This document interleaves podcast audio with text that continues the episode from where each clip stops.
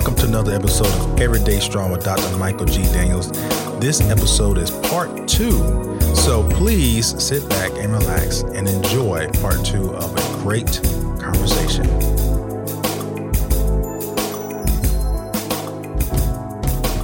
Now, um, you mentioned the uh, Sabbath, and he repeated this uh, a whole lot. Um, and I'm gonna make a statement. Chick Fil A. Mhm. And me and Sherry talk about my wife Sherry talk about Chick Fil A being closed on Sunday. We'd be like, man, man, like, you, you, hungry? I said, I wish Chick Fil A was open. and I told Sherry after reading um, Exodus, I said, look, I now understand Mhm. why he's closed on Sunday. But then look how successful Chick Fil A is, and he's closed one day out the week. Right. And one part in the in the Bible, God said, "Do not work on on the Sabbath day, Right. shall you die." And he went that far. He went all the way to that. And I'm and I'm sitting here reading that, and I'm saying, okay. I have heard other people debate which day is the actual Sabbath day. Is it Saturday or is it Sunday? So I said, well, I have no idea which day you know, and, and, I, and I, I don't which day I should take off. So I think I related to what America basically did. So you know what? Let's take the whole two days off and call it weekend. so therefore, we write either way. so so can you clear something up Sure. for for me at the very least? Um, which day is actually the Sabbath day? Is it Saturday or is it Sunday? Well, in the in the Old Testament, or actually in the New too, the, the Sabbath is actually Saturday because the Sabbath is the last day of the week, Gotcha. right? Uh, six days God created heaven and earth. Seventh day, um, we say He rested. That that- that's not literal. That's figuratively, right? That He rested. Um, so that's the last day of the week, right?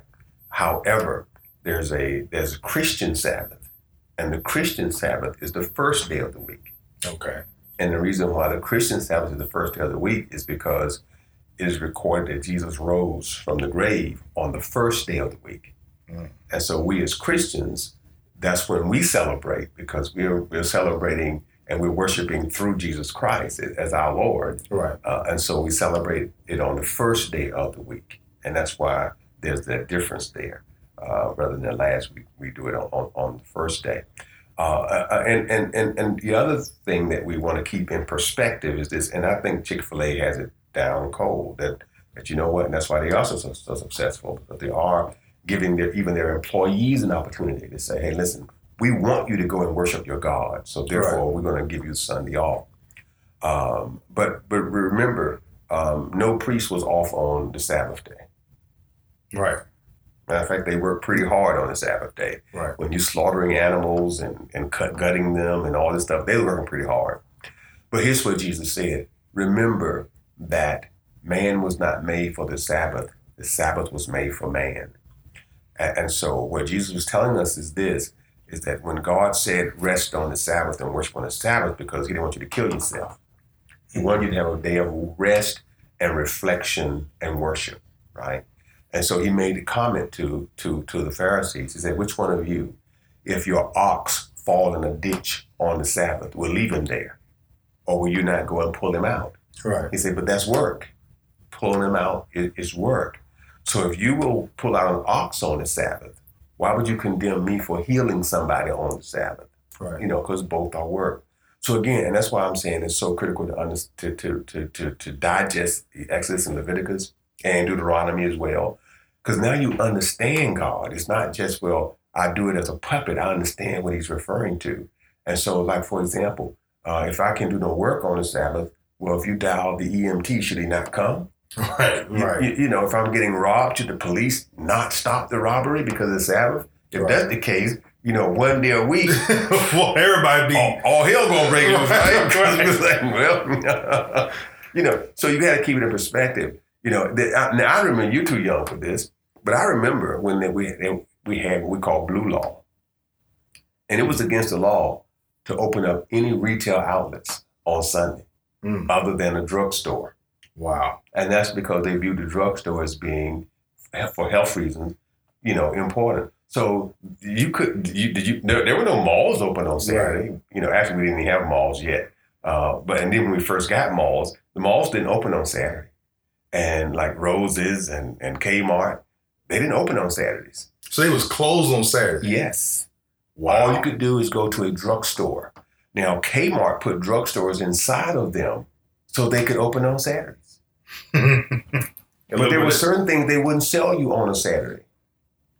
Okay. And there were some cities, for example, that would not sell. I'm, I'm sorry, not on Saturday, on Sunday. Okay. You know, they would they, they not open on Sunday, the Sabbath. Uh, That's right. I don't know why I said Saturday, but on Sabbath. So you- couldn't open a store on a Sunday because Sunday was the Sabbath. So Blue Law said you couldn't open a retail store on a Sunday. Uh, forgive me for saying Saturday. I meant Sabbath. I remember when you couldn't buy alcohol on a Sunday. Yeah. You could only. I mean, that's just recently in, in Virginia where you could um alcohol on a Sunday. It, well, it depends on what locality you was in. For Okay. like, see, if you lived in Portsmouth, you couldn't buy it on a Sunday, but you go to Chesapeake and buy it. Because I remember my stepfather. We lived in Capitol Manor. Right. Our stepfather would drive to the 7-Eleven in Chesapeake to buy his Ripple because he couldn't buy it Right, right. in Portsmouth Right. Right. you know so back then those um, entrepreneurs or the, in those retail stores they still made plenty of money you know why because everybody closed on sunday well people didn't throw their money in the trash can they still Right. had needs Right. they just showed up on monday, Monday. and spent the money Right. so they spent the money in six days rather than in seven days that was the only difference Yeah, and I, and I've, I've noticed um here past probably about ten years where when I was coming up, everything was closing at six o'clock on Sunday. mm-hmm. Yeah, so if you didn't have what you needed by six o'clock on Sunday, it was a wrap. Now everybody pretty much open to eight o'clock anyway, even on Sunday, trying to get the extra dollar. But then I found myself the other day at Best Buy after six, and it was hardly anybody in there. It's like you open for no reason. You might as well just go ahead and, and shut the doors. They need to go back and allow people an opportunity to rest and to worship and serve their God. I, I you know, hospitals need to be open on Sunday, obviously. You know, drugstores need to be open on Sunday, obviously. There are certain things that need to be open, but a retail outlet doesn't. And so, to me, if if if I am an, a business person and I'm trying to say, well, what would God want me to be? And that's the thing about the, the, the Bible. It helps me understand God, right? what would God want me to do? Then just because the law says I can open on Sunday, I would still say, I know God does not want me forcing my employees to be here when they could when he want he wants them to have the ability to go and worship him. So if I was an entrepreneur, if I owned my own business, I would not open on Sunday. Because that forces my employees not to be able to go to their house of worship and worship on Sundays. And I want God to bless me for honoring him because I, my belief is if I honor God and I and I serve God first, he will supply all my needs. I know what was interesting in college um, when I played in Oklahoma. Mhm. You know, you play on Saturday, so a lot of people don't notice, but the next day we're which is Sunday when we if we're out of town, we travel, come back, we're back in the locker rooms in the Mhm. meeting rooms watching film Mm-hmm. or working out or whatever. So we really during the season you really have is seven days a week. Mm-hmm. And uh, we had a couple of teammates who was mad because he was from Norman Mm-hmm. and he wanted to go to church. Right. And if but if he went to church when we had a home game, Mm-hmm. he would miss half the meetings. Right. So, you know, of course, we in the locker room said, "Yeah, how the coach going to tell you you can't go to church? Now, what's funny is the people that's talking about this and, and encouraging him to miss the meeting have no intentions Of on going going to church. church. Okay. So he went to church.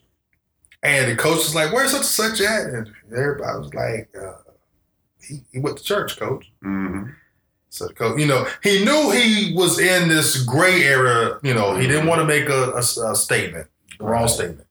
So he showed up, and sure enough, the next day, which was Monday, he had homeboy running around after practice, making sure he never did that again. And then the reason why he said this to him was because you did not tell me you was going to church. Mhm. So he punished him for missing the meeting, but punished him basically for not telling him that he was going. But you know what was interesting? He never went back to church.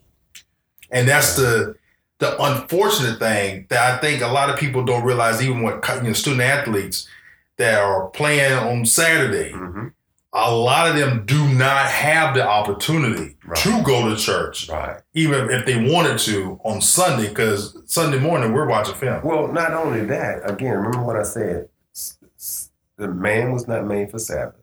Sabbath was made for man, which meant God's intention was for everyone to have a day of rest. Right. And, and, and even if they didn't go to church, what you're saying is what? No day of rest. Right. And so that still is contrary. And it's, it's even contrary to common sense if you think about it. Mhm. You know, common sense says you need a day off Right. right? You need a day off. Now, even at the pro level, the difference with the pros is this: they can talk more, a little more junk than you can in college, Right. You know, and that's Right. why college coaches sometimes have a difficult time transitioning to the pros Right. because they're trying to treat the kids like they're still in college.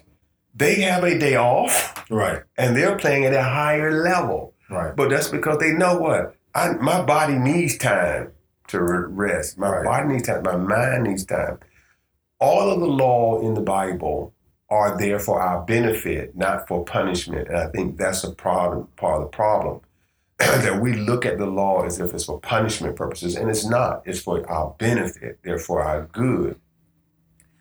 When the Lord tells us to honor Him, for example, as we talked about a little earlier about when you break the laws down, when He says to honor Him and, and give Him worship and and, and, and, and, and give those sacrifices for that reason, th- that's not for His benefit. It's for our benefit, even though we are giving and giving Him the glory. Okay. Now again, He made us in His own image. Now, if you have one child that always honors you as dad, and one child that doesn't say anything to you but keeps coming to the table eating your food, which one you gonna bless the most? right.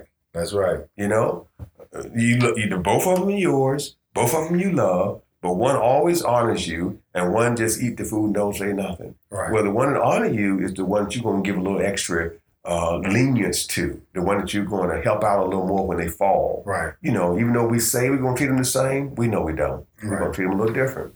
So, so it's really to our benefit to do that. When it talks about how to deal with each other, right? Well, isn't it to my benefit to treat you the way the Bible says to treat you? Mm-hmm. You know, because then we can resolve things quickly, right? Like, for example, the law dealt with the fact that, let's say, if I do something and injure your calf, right? Then the law says I'm supposed to what? I'm supposed to give you back Mm-hmm. what I took from you. Right. Well, isn't that to both of our benefit? Yeah. Because if I don't give you something back, I got to run or I got to shoot you because Right. you're gonna be looking for me, Right. right. So either I'm gonna kill you, you're gonna kill me. When if I just the law says here it is, boom, and Right. now you you know, and, and I'm supposed to not only give it to you back, but whatever you lost as a result of not having him for that period of time. Well, that puts everybody back on a, a level playing field. So the law was for our benefit. It was not just something that we look at as this harsh stuff. The eating laws, right? They're for our benefit. Right. You know, we look at it like it's not, but it is. It's for our benefit for health reasons. I know that for health reasons, I shouldn't eat certain things, right? But so the Lord is just saying, hey, listen, don't do it. Keep your cholesterol level down. Right. Eat healthy right. so you can have a long, prosperous life. But for us, it's like it's a penalty. Right. I can't eat crabs. I can't Right. eat shrimp. No, it's not a penalty. Right. It's to help you. And and the crazy thing is,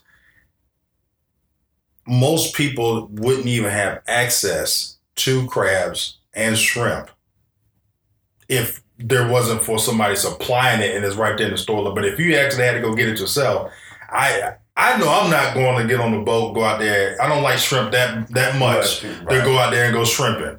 You know, I don't like crabs that much to go to the pier and you know and try to get some you know, crab season. I know people that do it. I just I don't like crab that much to do that. Right, and, and again, I, I'm not I'm not telling folk that they cannot eat it, you know, because again, granted, those are for health reasons. It's Right. not like it was something where God saying you you know, I'm going to cast you out, uh, you know, of the promised land Right. if you don't do this. But it was for our own benefit. The, the laws that dealt with contagious diseases, it was for our own benefit. So he didn't say if you do something, I'm gonna, you know, I'm gonna cash you out. He just said, listen, this is these are health laws. And so, same thing. You should re- readily quarantine yourself, and that's what I do. A doctor doesn't have to tell me to quarantine myself if I have an issue. You know, if my nose is running, you know, just like you know, I woke up Sunday morning, for example, and prior to Sunday, I felt fine. I woke up Sunday morning, I felt horrible, and so I let people know I'm not going to shake your hand. I'm not going to come close to you. And I, you know, yesterday I let people know on Monday I'm not going to be around anybody. I'm going to stay home. I'm going to quarantine myself, as the Bible says, until the, it's, it's over with. So I know I'm not contagious, you know. And I, I don't need a doctor to tell me that. The Bible tells me that. Right, right. Now, um, switching gears uh, slightly here, we had talked a, little bit last week um, off air about um, other pastors and them being successful and the negative connotation that comes with that, that basically follows pastors all all around due to how, how they're portrayed on TV. Mhm. You know, it's it's the CEO, then it's the pastor. There's either there's always some it's not I'm not gonna say evil, but mm-hmm. just it's an antagon- antagonistic type of character. Some sometimes, Right. you know, unless you're watching a Christian station. But other than that, it's usually a bad person that's the, in the leadership role. Sure. And we talked about it. Even sometimes on the Christian station, I might. Yeah. So, explain in simple terms why pastors do most likely have stuff or an abundance of things. And you've explained it to me, but I wanted to kind of capture it on, on the air. Sure. Now, and, and, and when we say abundance, let me clarify, because abundance, one man's abundance is not another man's abundance. Right. So, but but but how do how do parents get compensated based on the Bible? I guess that's the question, right? Right. Okay, here's how the Bible says pastors should get compensated. You know, I'm gonna go by Old Old Testament and New Testament, right? In the Old Testament, compensation was simple, and Jesus in no way said that that manner of compensating the pastor should be obliterated. In the Old Testament, for example, it started out you have 12 tribes, and those 12 tribes each were given land in the promised area so that they could thrive and grow and, and conduct commerce and all those kinds of things. Well, 11 tribes were given land, and one tribe was not. That was the Levitical tribe. The Levitical tribe's job was to deal with the worship of God and the temple and those kinds of things. So they were what we would consider the, um, the, the like the deacons and and and the pastor in today's you know times. All right. now they didn't have land, so the, if you have no land, you have no way of conducting commerce, right? So each of the eleven tribes were required to give ten percent of their increase to the Levitical tribe. Ten percent. So as you know, just doing the math, right? If eleven tribes give 10%, then that's more than 100%, right? Right. So that means the Levitical tribe had about 110% of what the other tribes had. Right. So just based on that, they had a slightly about slightly more. However, the Levites, which we would look at as being like deacons or lay ministers, I would Mhm. say, those Levites had to give 10% of their increase to the priest. And the priest would be like the pastor. So they had to get 10% of theirs to the priest. So that meant that what? Not only the Levites get 10% from the, the other folk, but then the priest got his 10% from the Levites. Right. So that means the priest would have more than the Levites Right. because uh, just by, because of the, sh- the sheer numbers. So based on that, the person with the most always end up being the priest. Right. He didn't have land, but he had the best of the food. He had the best of everything because you always gave your best to God. So the tribes gave their best to the Levites, Right. and the Levites gave the best of what they had to the priests. Right. Now the priests would take the best of what they had and give it to God, but they also kept the you know if you look at it, they just the way things rolled, they had better than what the people in the field had. Right. That's how the Old Testament set the priests up. So the priests always had more abundance and they had, I guess, better quality Right. than those that were out in the field. Now, Jesus said that you don't muzzle the ox to tread the corn, and basically saying that anytime a, a, a pastor is working, he is worthy of some of that which he is pulling in. For example, the, the, the, the way he said to them was this the, the, the parable is when an ox is on the grinding wheel, you know, you hook him up to the wheel and he's walking around to to um, mash the corn up in the meal, the ox is going to reach down and eat some of it. Right. And so you don't stop the ox from eating because what? He's working. Right. And so it says the same way that the priest then, or in, in since now we don't bring uh, cows and we don't bring lambs in, you bring the money in. Right. So he's saying that just like the ox will take what he needs to survive, it's okay for the pastor or minister to take what he needs to survive because you don't muzzle the ox and trade the corn. So that's the way the system is set up. Okay. The unfortunate thing is this is that there are some pastors that look at pastoring as a career and not as a calling. Right. And so the bad name comes from those that look at it as a career because their primary objective is to be a CEO, Right. you know, to get more money, as opposed to saying, how can I serve those that I'm supposed to serve, but yet still take care of me and take care of my family. And that's the primary reason why we have those differences. And I can tell you, I find it um, really, really difficult to digest myself when I look at the lifestyles of some pastors um, not because I think they have a lot. I don't have a problem with you having a lot. If you got a Rolls Royce, Right. and you know, if, if you if your congregation is large enough to support that, that's fine. If you got a private jet, if your congregation is large to support that, that's fine.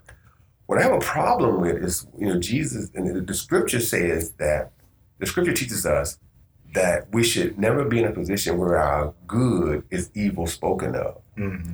The problem I have is with these TV shows where you have um, these pastors on TV uh, making a mockery out of their pastorate, you know, just so they can make money. Mhm. You know, that's the problem I have. Uh, and to me, that's not trying to serve God, that's trying to serve self. Yeah. Now, but isn't it a, a a fine line between being a pastor or being a CEO of a? Because some churches are massive organizations with massive programs, and- and some of the programs we're trying to get started at the church, you know, with the youth program Mhm. and everything. Eventually, you're gonna you have employees, and Sure. you know, so someone has to lead that, and Mhm. of course, money has to get has to get raised in order to pay for people that's going to be doing those positions. Well, I, I- absolutely. It, like, that's what I'm saying when I said that in today's terms, you would have the priests, I mean, excuse me, then you had the priests and the Levites. Mhm. In today's terms, you have the pastor, lay ministers, deacons, whoever is working in the church. So in today's terms, you would have the pastor and you would have those workers in the church. See, back then, the Levites, who were not priests, they were still Levites. Right. They carried out those tasks that, you know, the organizational kind of stuff, you know. Mhm. They're the ones that made sure the church operated or the temple operated the way God intended to operate from an organizational point of view. hmm And then the priest was the one that was responsible for the worship part, the, the actual going into it and petitioning God on behalf of the people. So that would be like the pastor. The pastor is similar to the priest. His job is to make sure that our worship is what God will have it to be. Right. Then you have the deacons or those paid employees, whatever. See, in, in theory, you know, everyone that works in the church should be paid Right. in theory, because in the Old Testament they were Paid, taken right. care of by the people. The reason why, especially in our communities, let me put it like, let me straighten it out now. Right. In our communities, you know, when I say our communities, I mean African American communities. Right. We have a problem paying anyone other than the pastor. We don't care if the pastor is riding high. We Right. want the pastor to ride around in a brand new Cadillac every year. Right. That's what we want. We have a problem paying other people. And since we have a problem paying other people, we don't support the ministry as we should. Mm. You know. And so that makes it hard. So we put all the weight on the pastor. The pastor has to do everything because we don't pay the other people. right. And if you don't pay people, their priority becomes paying their mortgage. That's their regular job. So therefore, they can't do the other things. So that's why oftentimes the programs will suffer if the pastor is not managing the program Mhm. because other folk are not going to be dedicated. They're not getting paid to do it. So why is it that why do you why do you think the people don't want to pay other people, or the other people get paid? because they don't understand the Bible. They don't understand the Bible. They don't understand the concept of ministry. Just like, you know, they just think they do. Mm-hmm. Most people don't study the Bible to understand God. They read the Bible to, to try to reinforce their own ideas. And they don't, like you said, they don't like to get to the Old Testament. They read one or two books in the New Testament. They don't even read the whole New Testament. They might read one gospel Right. and, and that's it. And then just listen. You know, you you think about how a church operates, for example. a church operates basically like a business. It, it really does, Right. right? There are tax laws that govern how you operate, right? Uh, so that means that if, if the pastor's the only one there, he has to know all the tax laws so he can make sure that what, number one, he's adhering to the 501c3 that you have established Right. that he's making sure that the taxes tax rate when you know, for those who are employed, you know, the few people that are the musician, secretary, whatever, he has to make sure that that that that he that he's filing those you know quarterly uh, uh, uh, statements for for payroll. That he's filing all those, and then that, he's double checking them, making sure they're right. You know, Mhm. those kind of things. Every time the tax uh, withholding changes, he got to be abreast of that to make sure that that goes in. He got to still pay all the bills. You got to deal with all the state requirements for taxes as well, because Mhm. you know we don't have a business manager to do all that kind of stuff. Right. And it's still the business of the church that you got to deal with. You know, let's say you're built, you're constructing a building. Right. You know, he's got to be the the the con. He got to be the the, the, con, the construction rep and manage the program. He's got to manage the contractors. He got to come out and do the reviews and make sure the work was done properly. So he has to have some engineering skill. He has to have you know all you know all these kind Mhm. of skills to deal with all this kind of stuff. Plus, he he, he got to be the counselor. So Right. he, he's got to be the therapist, right? He's got to be the financial manager because the people who have financial problems, they want to come and I heard that you know finances. So they want to sit down and have him talk to them about their finances and how to invest and all this stuff. He's got to be a social worker. Pastor, my son just got locked up. My son going to, you know, going to trial tomorrow. So he's got to be a social worker. He's got to be the advocate at school for the children. He's got to be all those things for all those people because because he, he, I can't tell someone take off from work and go do that for me. I can't. You can't. You know. And not, I'm just, I'm using me, but but any, any pastor, you can't call one of your deacons up and say, "Listen, I need you to take off work today," Right. and go and be be the advocate for this person at school. He's gonna be like, uh, "Pastor, I can't use my leave for that. Right. I gotta pay my bills." That's right. You see, and so all that is put on the pastor. Now, of course, he can't do all that well. He can't. It's impossible. Right. He only has the same amount of time, and plus, he still has a family. He Right. still has a wife, and you don't work. You don't. They don't want the pastor to work uh, five days a week. They want to work five days a week, Right. but they want the pastor to work seven, days a week. Yeah. See, so they don't believe that the pastor should have a Sabbath. right. He should have rest day. If they were following, if we follow the Bible, then that that's not how it would be. Because the pastor would spend his time connecting with God on behalf of the people, dealing with the worship part.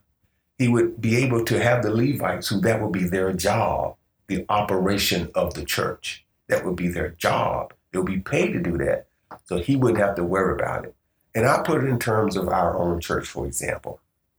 As you know, we just had a new sound system installed, right? Well, who managed it? I did. Right. Why?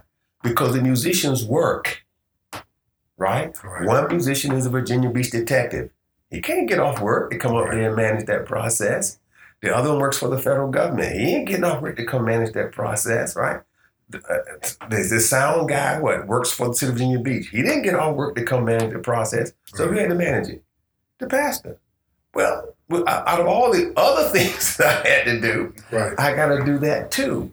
What well, if there was, like you said, if there was a business manager that was being paid, and most most churches that are in the majority churches, not the minority churches, the majority churches have a minister. That is the minister that deals with business. Mhm. But he's still a minister. Right. You know, he still uh, has that, you know, that biblical background. But even if, when you go to seminary, you, do, you still take business. You still take business courses in seminary. Right. And so, but that person can do that. And so the pastor can do other things. But that requires people to follow the, you know, the teachings in the Bible so that everybody's giving to support the ministry. That's not what people give. They give to support one thing. If I'm paying this bill, paying taking care of the pastor, the rest of it we shouldn't worry about. We shouldn't worry about someone to do visitations and, and someone to do work with the children and, and someone to do counseling and stuff, you know, all those kind of things. We don't worry about that. You know, we, we, we want to have that stuff, but we don't worry about how it's going to get paid for. Right. They just automatically think that the money is falling out of the sky. And somebody going to go pray and they're going to lay hands on a $20 bill and it's going to multiply and become a $100 bill. But Yeah. that's not, you know, so, you know, so you, you, you're right. In order, in order to run a church effectively, that's what you need because it is, it is, it's a business. And anytime you, the, anytime churches grow to a point uh, to where they have, and, and I, I'm, let me d- diminishing returns. And I, let me explain this because I don't know if everyone understands this. There's an economic term, the law of diminishing returns, right? And the law of diminishing returns says this that at some point, I don't care how much effort you put in, you will grow until you get to a point where it becomes chaotic and you get less out of it. Mhm. You know, and here's the example. Let's say I'm running a restaurant, right? Have a small restaurant Mhm. and have a kitchen, and the kitchen has two two stoves in it, right? Now, I start out with one cook, okay, and that one cook is doing fine, and then I get more customers, so I had two cooks. Well, those two cooks are doing great. Why? Because they have two stoves. I get more customers, so I say I'm gonna go to three cooks, but I only have two stoves. Right. So now they're saying, wait a minute, you, uh, I, I had my food up here first. So my thinking is because the food's not coming out fast enough, I need to add another cook. So I put another cook mm-hmm. in. Right. It gets more chaotic because I have reached the law of diminishing returns, where the more I put in, the less I get out. Well, the same thing happens with churches oftentimes, is that when people start coming in, right, the pastor, it gets to a point where you're to the law of diminishing returns because the more you put on him, the less he can produce. Right. You know, okay, how great he is, the less he can produce in each area. And that's where like the junior pastors come into play. Right. Because if his mind is always on doing one thing, he can't devote fully to the to the message for that Sunday. He can't devote fully to the, you know to buy to these kind of things because his mind is splintered all, and so that's the law of diminishing returns. As a point that it, he's not not as effective as he ought to be, and so when you can free him up from that stuff, you know whoever you you can free him up, and he and he has those that staff to do that it allows him to focus more, you know, focus more. Um, there's a concept that, like again, you know, we we often, you know, and I say this, and I was speaking to one of our you know, young young folk, for example, and I was mentioning this to her, and I said, hope she don't get mad at me saying this, but if she don't say nothing, nobody know about it but me and her, right? Because I know what's it. And, and and I mentioned something to her about how things are not getting done, and she said, well, that's the difference between leadership and management. And I didn't say anything, but I thought to myself, no, it ain't. There ain't a difference between leadership and management. It's a difference between people being dedicated to doing what the Bible says do, Right. right? Because her concept was if the only time things get done is if I'm there, is because they view me as a good leader, but I'm not managing the process. Well, if I don't have someone to manage, Right. Right. there's no one to manage. And that's what people don't get. There is no youth pastor to manage. Right. So therefore, that's not a, a leadership problem. That's what the members have not contributed enough, so we can hire a person. Right. And I, it, it ain't it ain't like you know that that's something that you can effectively do with someone who's not getting paid. I can tell you that right now. Oh yeah. It, it doesn't work that way because you can't be the youth pastor, you know, three hours a week. You, you- you know that does, doesn't work. And and and and what's gonna happen is the Bible says this: where your treasures are is where your heart will be, and you can't serve two masters. So if that person has to de- has to make a decision, what's first in my life? Mhm. Going to work and getting paid to pay my bills, or coming up here and dealing with a problem that dealing with the youth? They're gonna choose paying their bills first. Mhm. And so, who's going to have to deal with the fact that they just went out to pay their bills? The, the work still has to be done. Right. So, who's going to do it? The pastor. Right, the pastor got to go back and do it Right. because it has to be done. You know, you, you know what I'm saying? Yeah. And that's what you know. Oftentimes in our churches, we forget. You know, and that's why I often. Now, I'm, I'm saying, if, if you compare in in our community, for example, if you compare in our communities the size of of churches in the majority and how they operate, and the size of churches in the minority and how they operate, what you find is there's a storefront church, a black church on every other corner, hmm right? Yeah. And it's because that's our mentality. See, we can't grow because the members won't let us grow. I, and, and I also looked at it as fact when when I saw that is you have a pastor that's a pastor of a storefront church with maybe 20 people in it because he hasn't found satisfaction in being a junior pastor at a larger church and having more of an impact. Like he wanted to be the man, so to speak, for Mhm. 20 people versus being second or third in charge for 300 people, Right. which in the sense, it doesn't really make a lot of sense. If you were able to affect 300 people versus 20, you would think you would, you know, just tell the 20 people to come over here. And, and, what you're saying may perfectly well be true, and you know, because and I can't say because I don't know the heart of the person that's out there doing Right. the church. But what I also can say is this, because I can remember when I had 25 people, Right. know, and it wasn't because I didn't want to be a junior pastor somewhere. It's because that's the, that's what I inherited. You know, Right. the church elected me as the pastor, Right. and our average attendance was about 30 people. That was what it was. They elected me as the pastor. But and here's what I did when they elected me as the pastor. I cut the grass when the grass needed cutting. when the plumbing went out, I did the plumbing. Right. We had leaks in the roof. I climbed up on top of the roof and, and bought some tar from Home Depot and tar helped tar the roof. Right. You know, when it was leaking during rain, I would go grab a bucket and put rain under there. You know, Uh, but the, and the difference is uh, again is because of how we give. You see, we are not a people that. As a matter of fact, we will tell folk, you don't need the tithe. So we'll tell people that. But in the majority of churches, they don't view it that way. All right. See, they they it's, it's, it's boom, they gonna tithe. I, I, one of our deacons one time, and I love him, loved him dearly. One of our deacons one time said to, said to another member, "The Lord know your heart, and the Lord know when you can afford to tithe, and and so if you ain't got it, you, you don't have to give it." And I mean, I, I, I'm I'm I'm flabbergasted. you know, when he would say that. So he what he's saying is that I know it's in the Bible, but the Lord know your heart. Well, wait, wait a minute. If that's the case, the Bible says thou shalt not commit adultery. So what should I say? The Lord know my heart. right. It's okay for me to commit adultery because the Lord know my heart. Right. Or what should I say? Uh, should I steal something and say, the Lord know my heart? The Lord know I needed it? So it's okay for me to steal it? See, but we rationalize it like that. As if because we can rationalize it, it- it's, it's true. Right. So what that forces you to do is, is to not do what you need to do to get things done, you know, because of of how people rationalize their participation and rationalize what they ought to be doing in reference to following the word of God. Now, you know, and it's just an unfortunate reality is that that's what people do.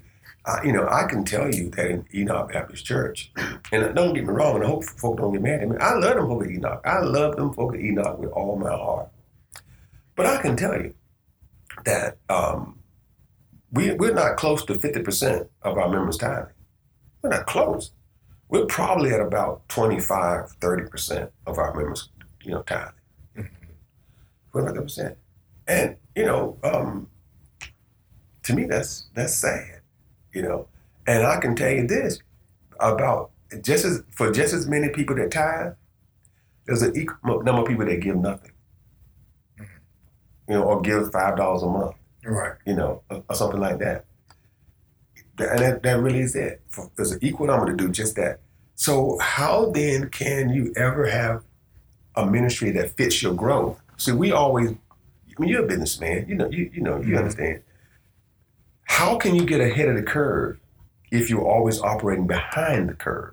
Right. So when you when you do it like that, you can never truly implement a plan for the future. You know, because the way we operate is this: get the people first, then hire the person to take care of the people. Right.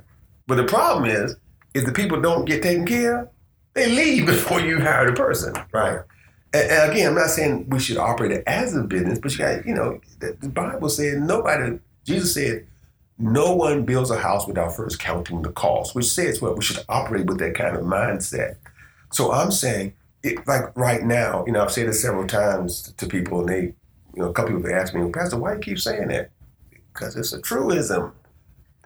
If you want an effective, let's say, um, youth church, right? The way to get it is to adequately compensate the person that runs the youth church. hmm I mean, that's just that Yeah. simple. That's the way you get it. So, and if you have small children, that's what you should want, right? Because their spiritual development should be just as valuable to you as their academic development in school, right? Right. But that's not how people view it. Yeah. Until the joker gets locked up Right. then they view differently. Same thing about, you know, visiting the elderly, visiting people in the hospital, those kind of things. If you want the church to be able to function in that capacity, you know, the average person that's working every day, they can't get off work to go visit people in the hospital. So if I want somebody to visit people in the hospital, you know, and even if they do get off, I mean, shouldn't it be compensated for the gas? Yeah. So even if it's a retired person, mean, we do have retired people, you know, that's that serve, but it doesn't make sense to say, well, listen, if you're gonna do it, I'm gonna compensate you for your gas, or at least buy your lunch, or Right. at least do something. Because if you don't do it that way, then it doesn't become a priority with a person. And you want it to be a priority. In order for it to be a priority, you know, we gotta do what Jesus said. If you don't want to the oxen trade the colt. I, you know, I think somewhat, and I don't really know where everybody lives at that goes to Enoch. Mhm.